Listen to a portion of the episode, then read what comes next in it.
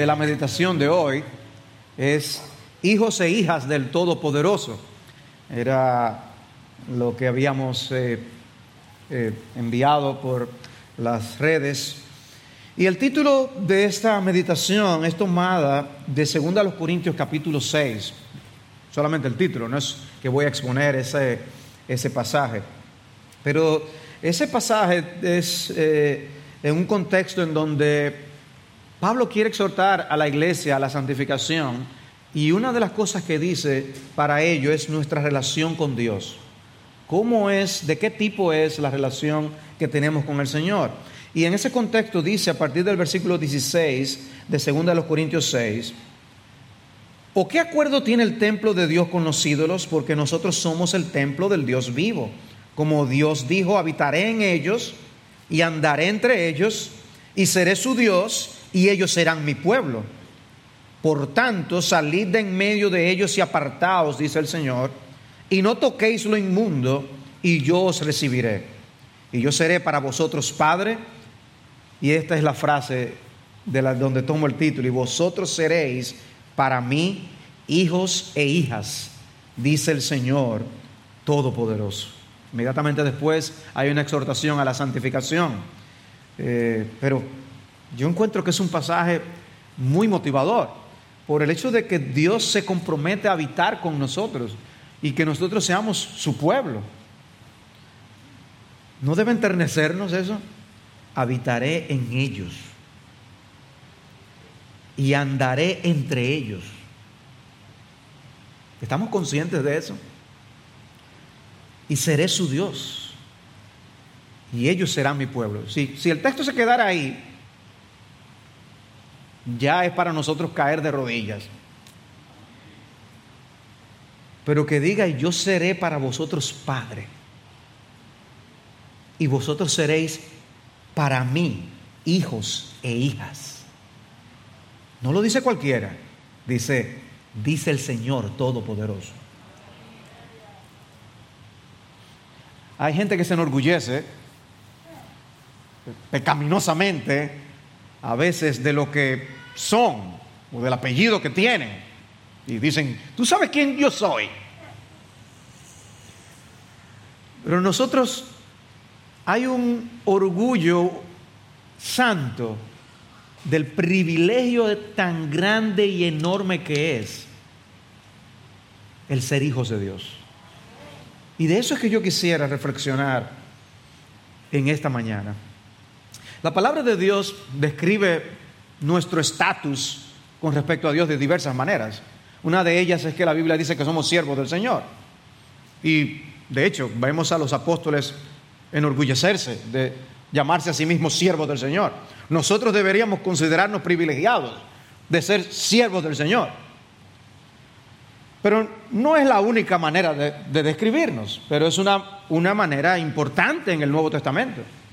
Nosotros encontramos descripciones como esta en Romanos 6, que Pablo dice, versículo 20, porque cuando erais esclavos del pecado, erais libres en cuanto a la justicia. Lo, que éramos antes de venir a Cristo es esclavos.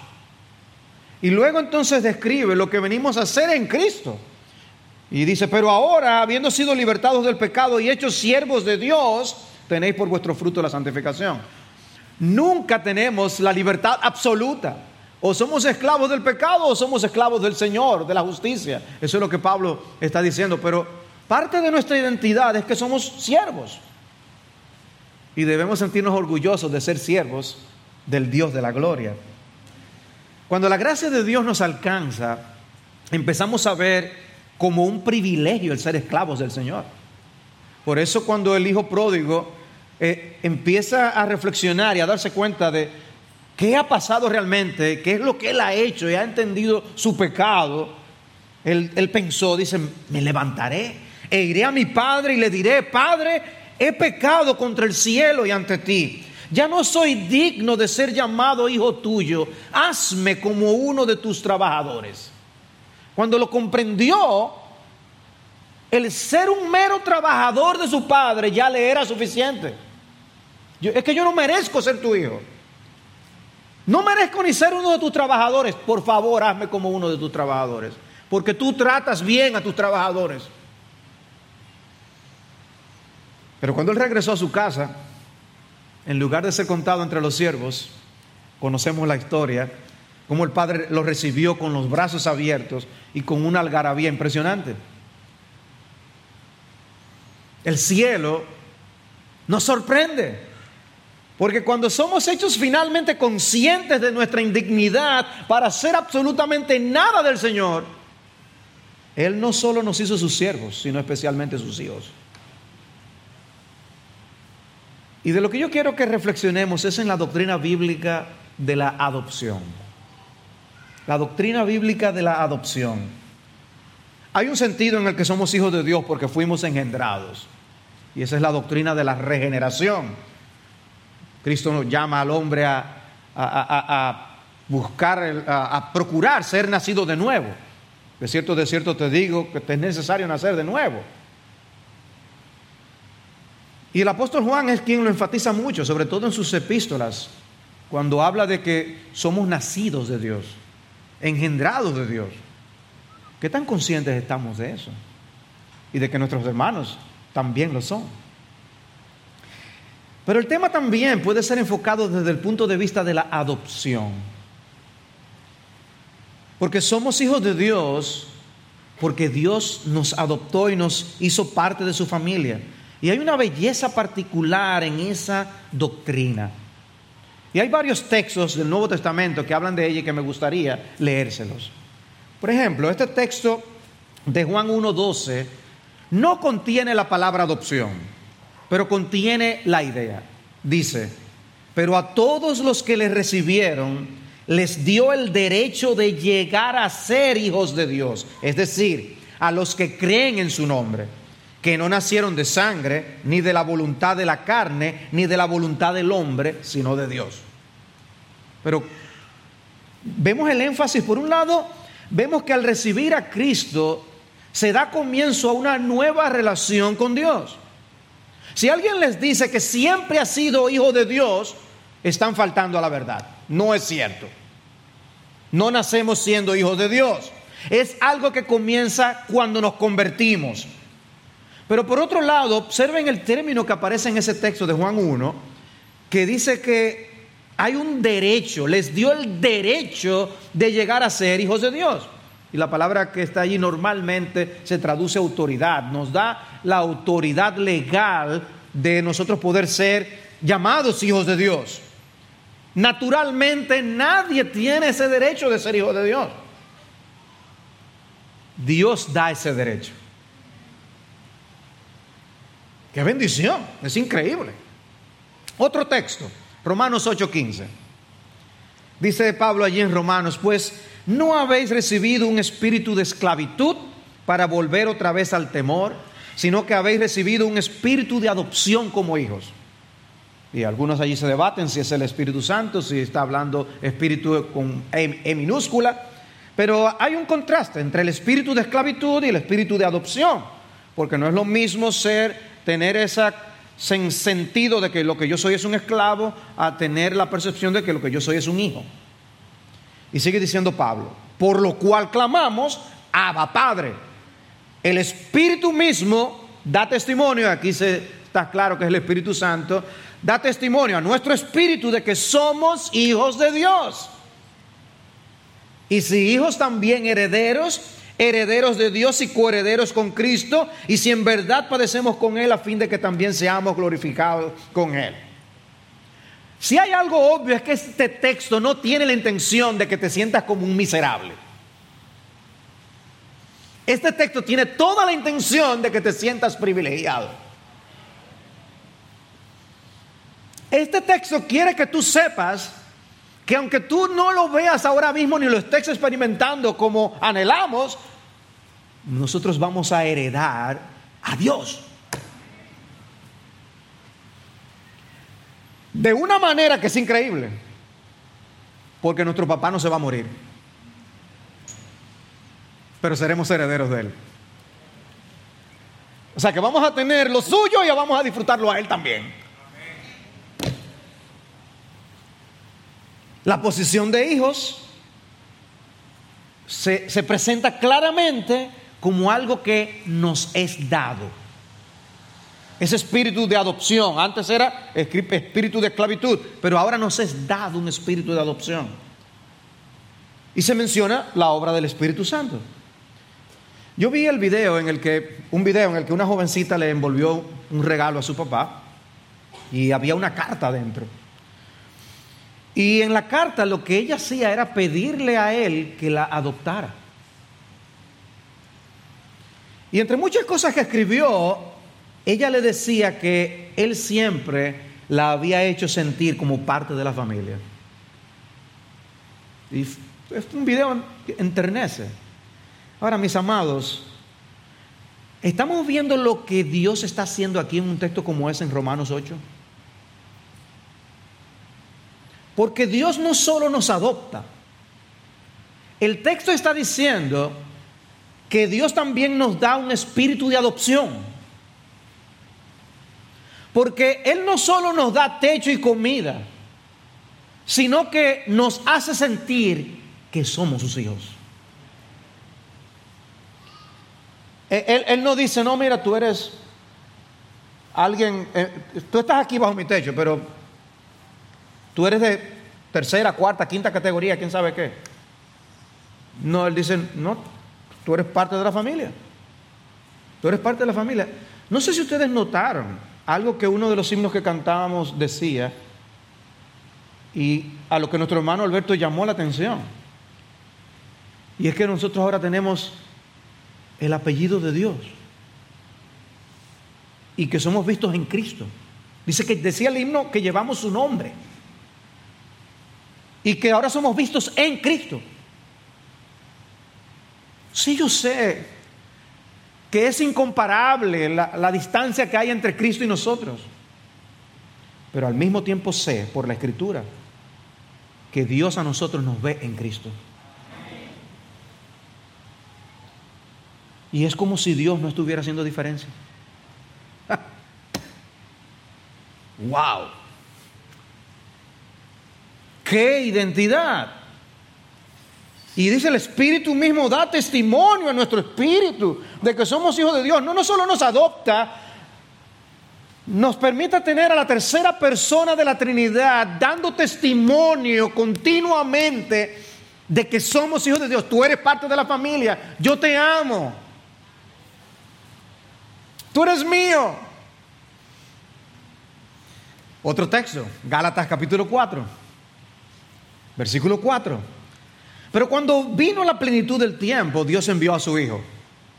La doctrina de, la, de Cristo, la cristología, nos enseña cómo Cristo es el redentor, nacido de mujer, nacido bajo la ley, y entonces da el propósito, a fin de que redimiera a los que estaban bajo la ley, Amén. Ahora observen esto. Para que recibiéramos la adopción de hijos. O sea, se pueden decir muchos propósitos por los cuales Cristo vino. Pero aquí Pablo en este texto de Gálatas 4 quiere enfatizar de manera particular que uno de los propósitos principales es adoptarnos. ¡Wow! Y dice, y porque sois hijos, Dios ha enviado el espíritu de su Hijo a nuestros corazones. Otra vez el énfasis clamando, Abba Padre. Por tanto, ya no eres siervo, sino hijo, y si hijo también heredero por medio de Dios. Pablo nos enseña que la adopción es parte vital de los propósitos redentores de Dios. Cristo vino para que recibiéramos esa adopción. De manera que el tipo de relación que tenemos con Dios queda determinada por eso, por esa, por esa obra de Cristo. Por eso dice que ya no somos siervos, sino hijos. Y no es que él se está contradiciendo a sí mismo, porque él mismo se llama siervo. Lo que pasa es que aquí hay un énfasis. En el versículo 1, Pablo está hablando de nuestra herencia en Cristo y dice, digo pues, mientras el heredero es menor de edad, en nada es diferente del siervo, aunque sea el dueño de todo. Está diciendo, en una casa donde había un siervo y donde había un niño menor de edad, el niño podía ser el heredero, pero tú lo mirabas a los dos y tú dices, no vea mucha diferencia. Dice, pero después el heredero es diferente. Y Dios nos dice, tú eres uno de mis herederos. Son muchas las historias y los casos de las familias que a la hora de repartir una herencia se ven en problemas. Aparecen hijos que no existían, no se sabían que existían. ¿Y qué? Vamos a darle lo mismo. ¿Cómo vamos a repartir esto? Pero independientemente de lo que pase con los hombres, nosotros sabemos lo que Dios ha hecho con nosotros. Pregunta, ¿debería Jesús compartir su herencia con nosotros? Uno diría, wow, es que Jesús es Jesús. ¿Cómo, cómo, cómo tú haces esa pregunta? Porque con solo que nos lleven a la gloria es suficiente. Pero una vez más, yo les leí Romanos 8. Y si hijos, también herederos, herederos de Dios y coherederos con Cristo.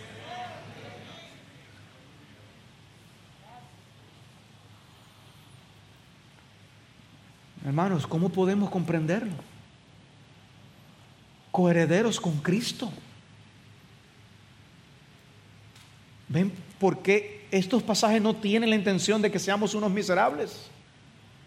sino de hacernos ver el tipo de relación que tenemos con nuestro Dios. Y nuestro Dios es bueno, benevolente, misericordioso, compasivo.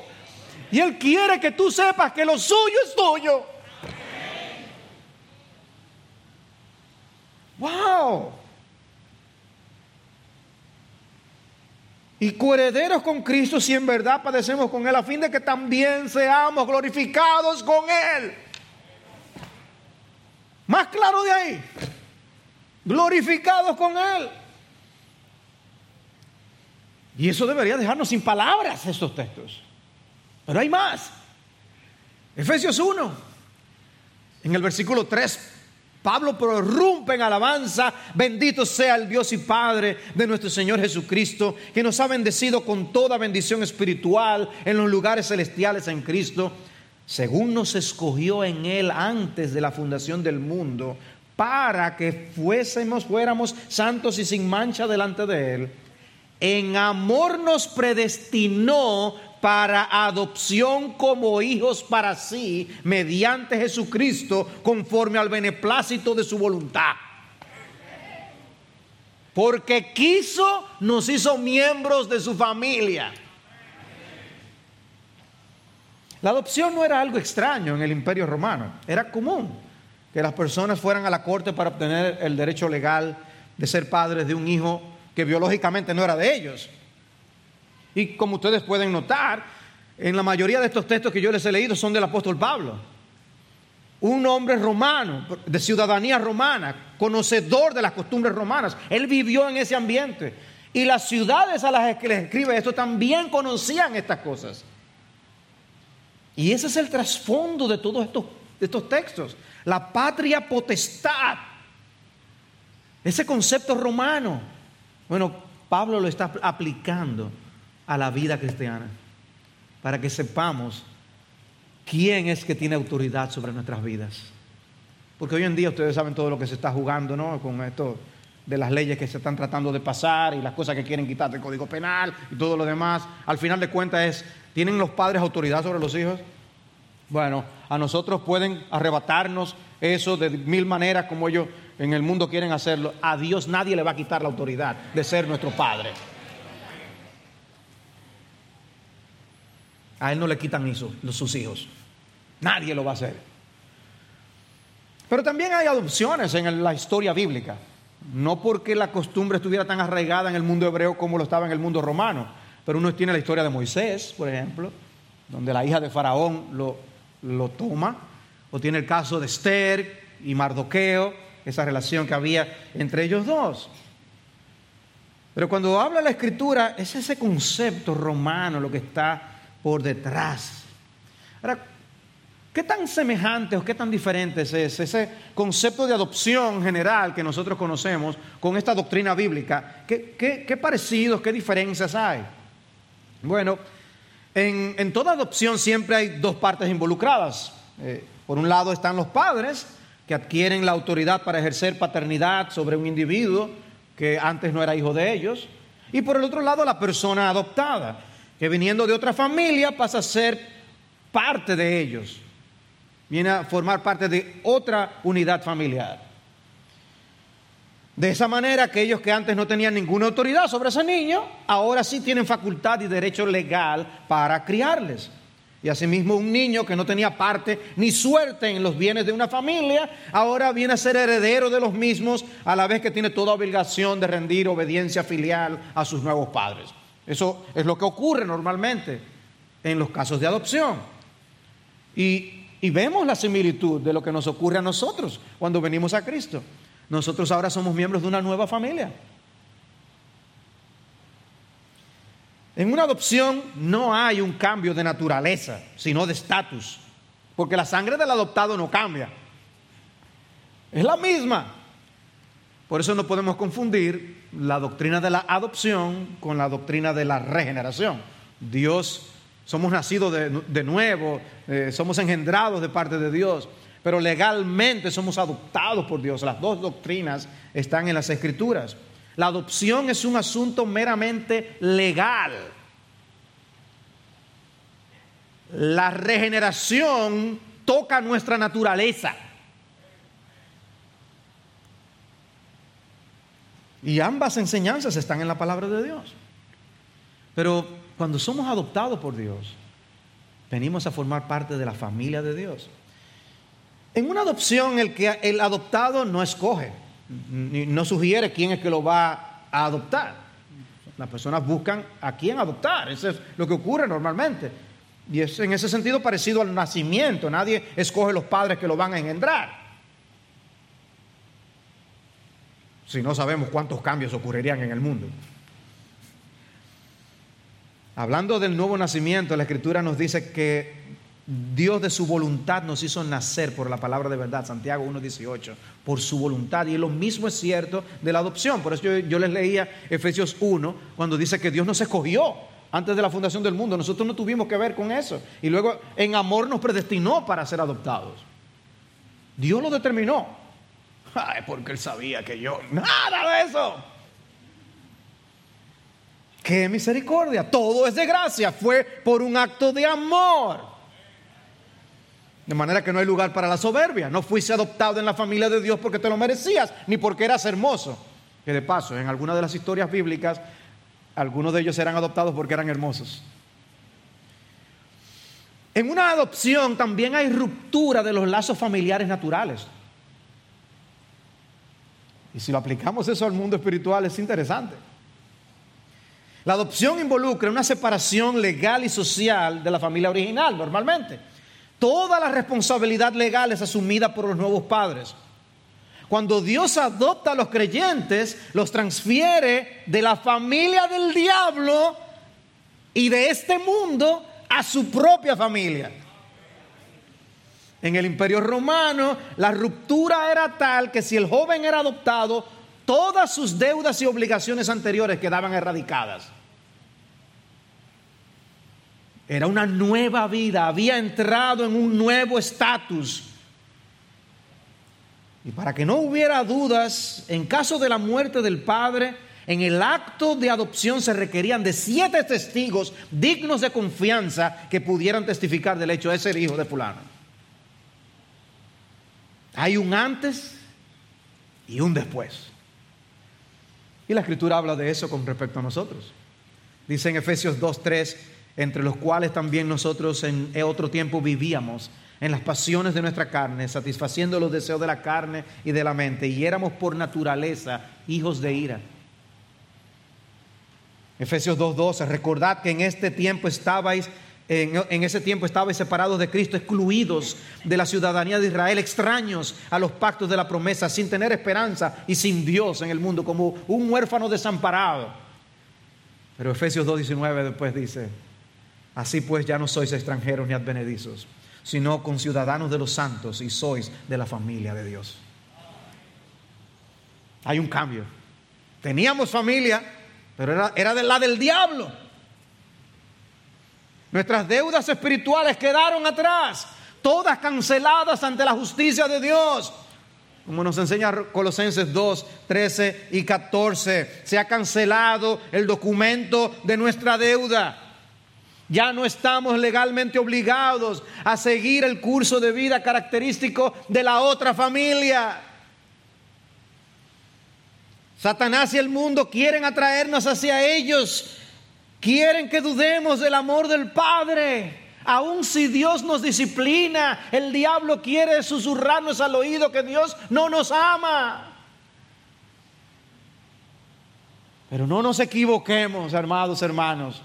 Es por amor que nuestro Padre nos disciplina. Porque si no somos bastardos, si, se nos deja sin disciplina.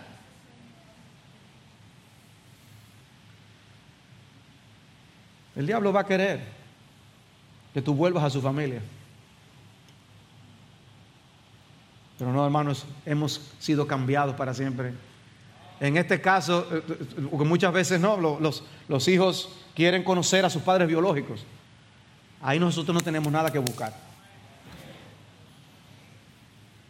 En una adopción, el adoptado casi invariablemente pasa de un mal estado a uno mejor. Existen diversas razones para eso. Puede ser la muerte de los padres lo que hayan provocado que alguien sea huérfano. Y entonces va, van a procurar una adopción en ese sentido. Puede haber padres con muchos hijos e incapacidad económica. Padres solteros que miran al futuro con incertidumbre y dan sus hijos en adopción. Puede haber incapacidad mental de un padre, adicciones, alcoholismo. Muchas razones pueden provocar que ocurra una adopción. El hecho es que casi invariablemente el adoptado pasa de un mal estado a uno mejor.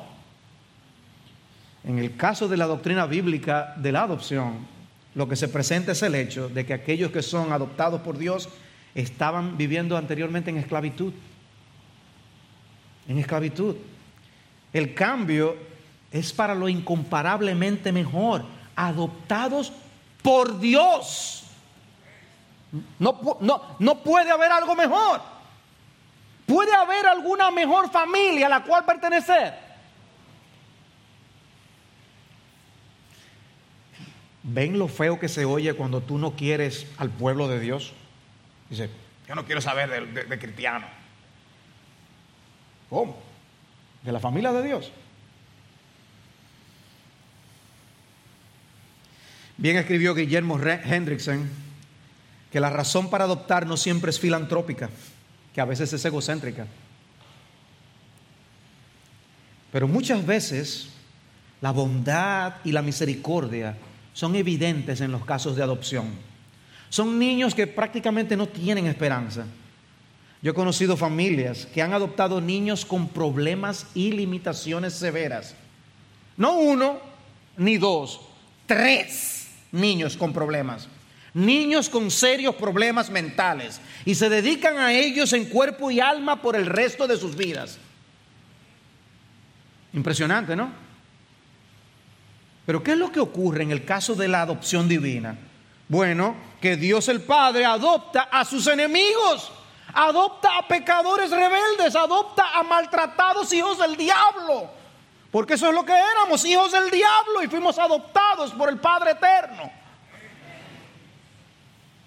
Una gran diferencia con las adopciones humanas es que eh, por eso no tenemos nada que buscar con el Padre anterior. Él nos adopta para nuestro bien, para nuestro eterno bien. En las adopciones humanas es común que las personas se cuiden. Los padres tratan de buscar a quién es que van a adoptar y hacen su estudio, su investigación. Y hasta a veces ven cómo son los padres para ver cómo que va a salir el hijo. Eso es una realidad. Nuestro Dios simplemente nos adopta por amor. Wow. Porque si hubiera visto cómo íbamos a hacer nosotros, la conclusión hubiera sido, déjame afuera, por favor. Pero no, Él no excluyó a ninguno de los que había sido comprado por Cristo Jesús.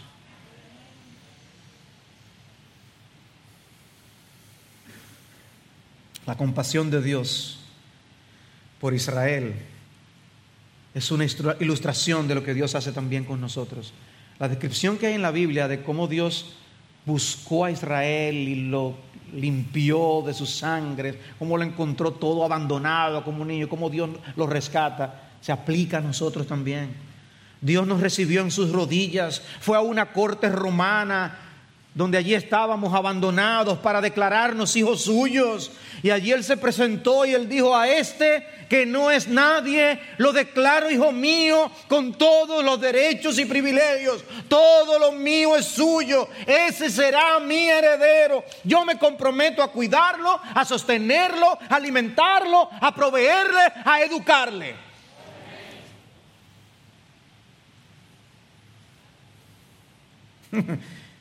Mateo 6:8, por tanto no os hagáis semejantes a ellos, porque vuestro Padre sabe lo que necesitáis antes que vosotros se lo pidáis. Así nos cuida Él. Y por la operación del Espíritu de Dios el creyente recibe la seguridad de esa nueva relación, de donde no saldremos nunca jamás. Qué salvación tan grande. ¿Saben cómo Cristo le decía a su Padre? Dice Marcos 14:36 y decía, Abba Padre, para ti todas las cosas son posibles, etcétera, etcétera. Así le hablaba Cristo a su Padre. ¿Sabe lo que hace el Espíritu de adopción en nosotros? Que llamemos también a nuestro Padre celestial de la misma forma. No hay diferencia. Ese espíritu de adopción es necesario, hermanos, para que cultivemos los privilegios que emanan del hecho de ser hijos de Dios para nuestras propias vidas espirituales. Animemos nuestros corazones a seguir adelante. Somos hijos de Dios y Él quiere que tú lo sepas. Una madre joven que recientemente había dado a luz a su primer hijo fue a casa de sus padres por varios días. Y una tarde le hizo el comentario a su mamá de que estaba sorprendida de que el bebé tuviera el pelo oscuro, dado que tanto el esposo como ella lo tenían claro. La abuela le dijo, bueno, tu papá tiene el pelo negro. A lo que la hija le contestó, pero mami, eso no tiene que ver porque yo soy adoptada. Con una sonrisa de vergüenza, la mamá le respondió, verdad, siempre se me olvida.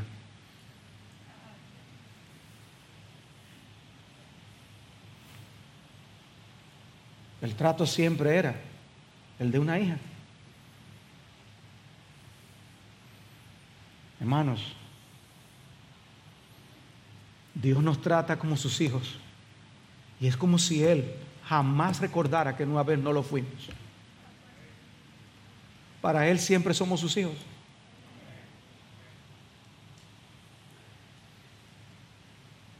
Hermanos, no nos quedemos con el concepto de redención de que simplemente Dios nos rescató y somos salvos, somos redimidos, fuimos comprados en el mercado de esclavos y nos libertaron. Y gloria a Dios por ello, pero no nos quedemos ahí. Dios quiere que tú veas la bendición de la doctrina de la adopción. Fuimos adoptados en la familia de Dios. Hay mucho más. A mí me impactó leer en varios teólogos lo que decían sobre la doctrina de la adopción. Y por causa del tiempo lo leo rápidamente estas cosas y concluyo. Charles Hodge, por su lado, decía que el espíritu de adopción es el espíritu que produce los sentimientos que los hijos tienen. Wow, y el espíritu escogió esas palabras para decir que nosotros de ahora clamamos Abba Padre. Y quiere que lo sepamos.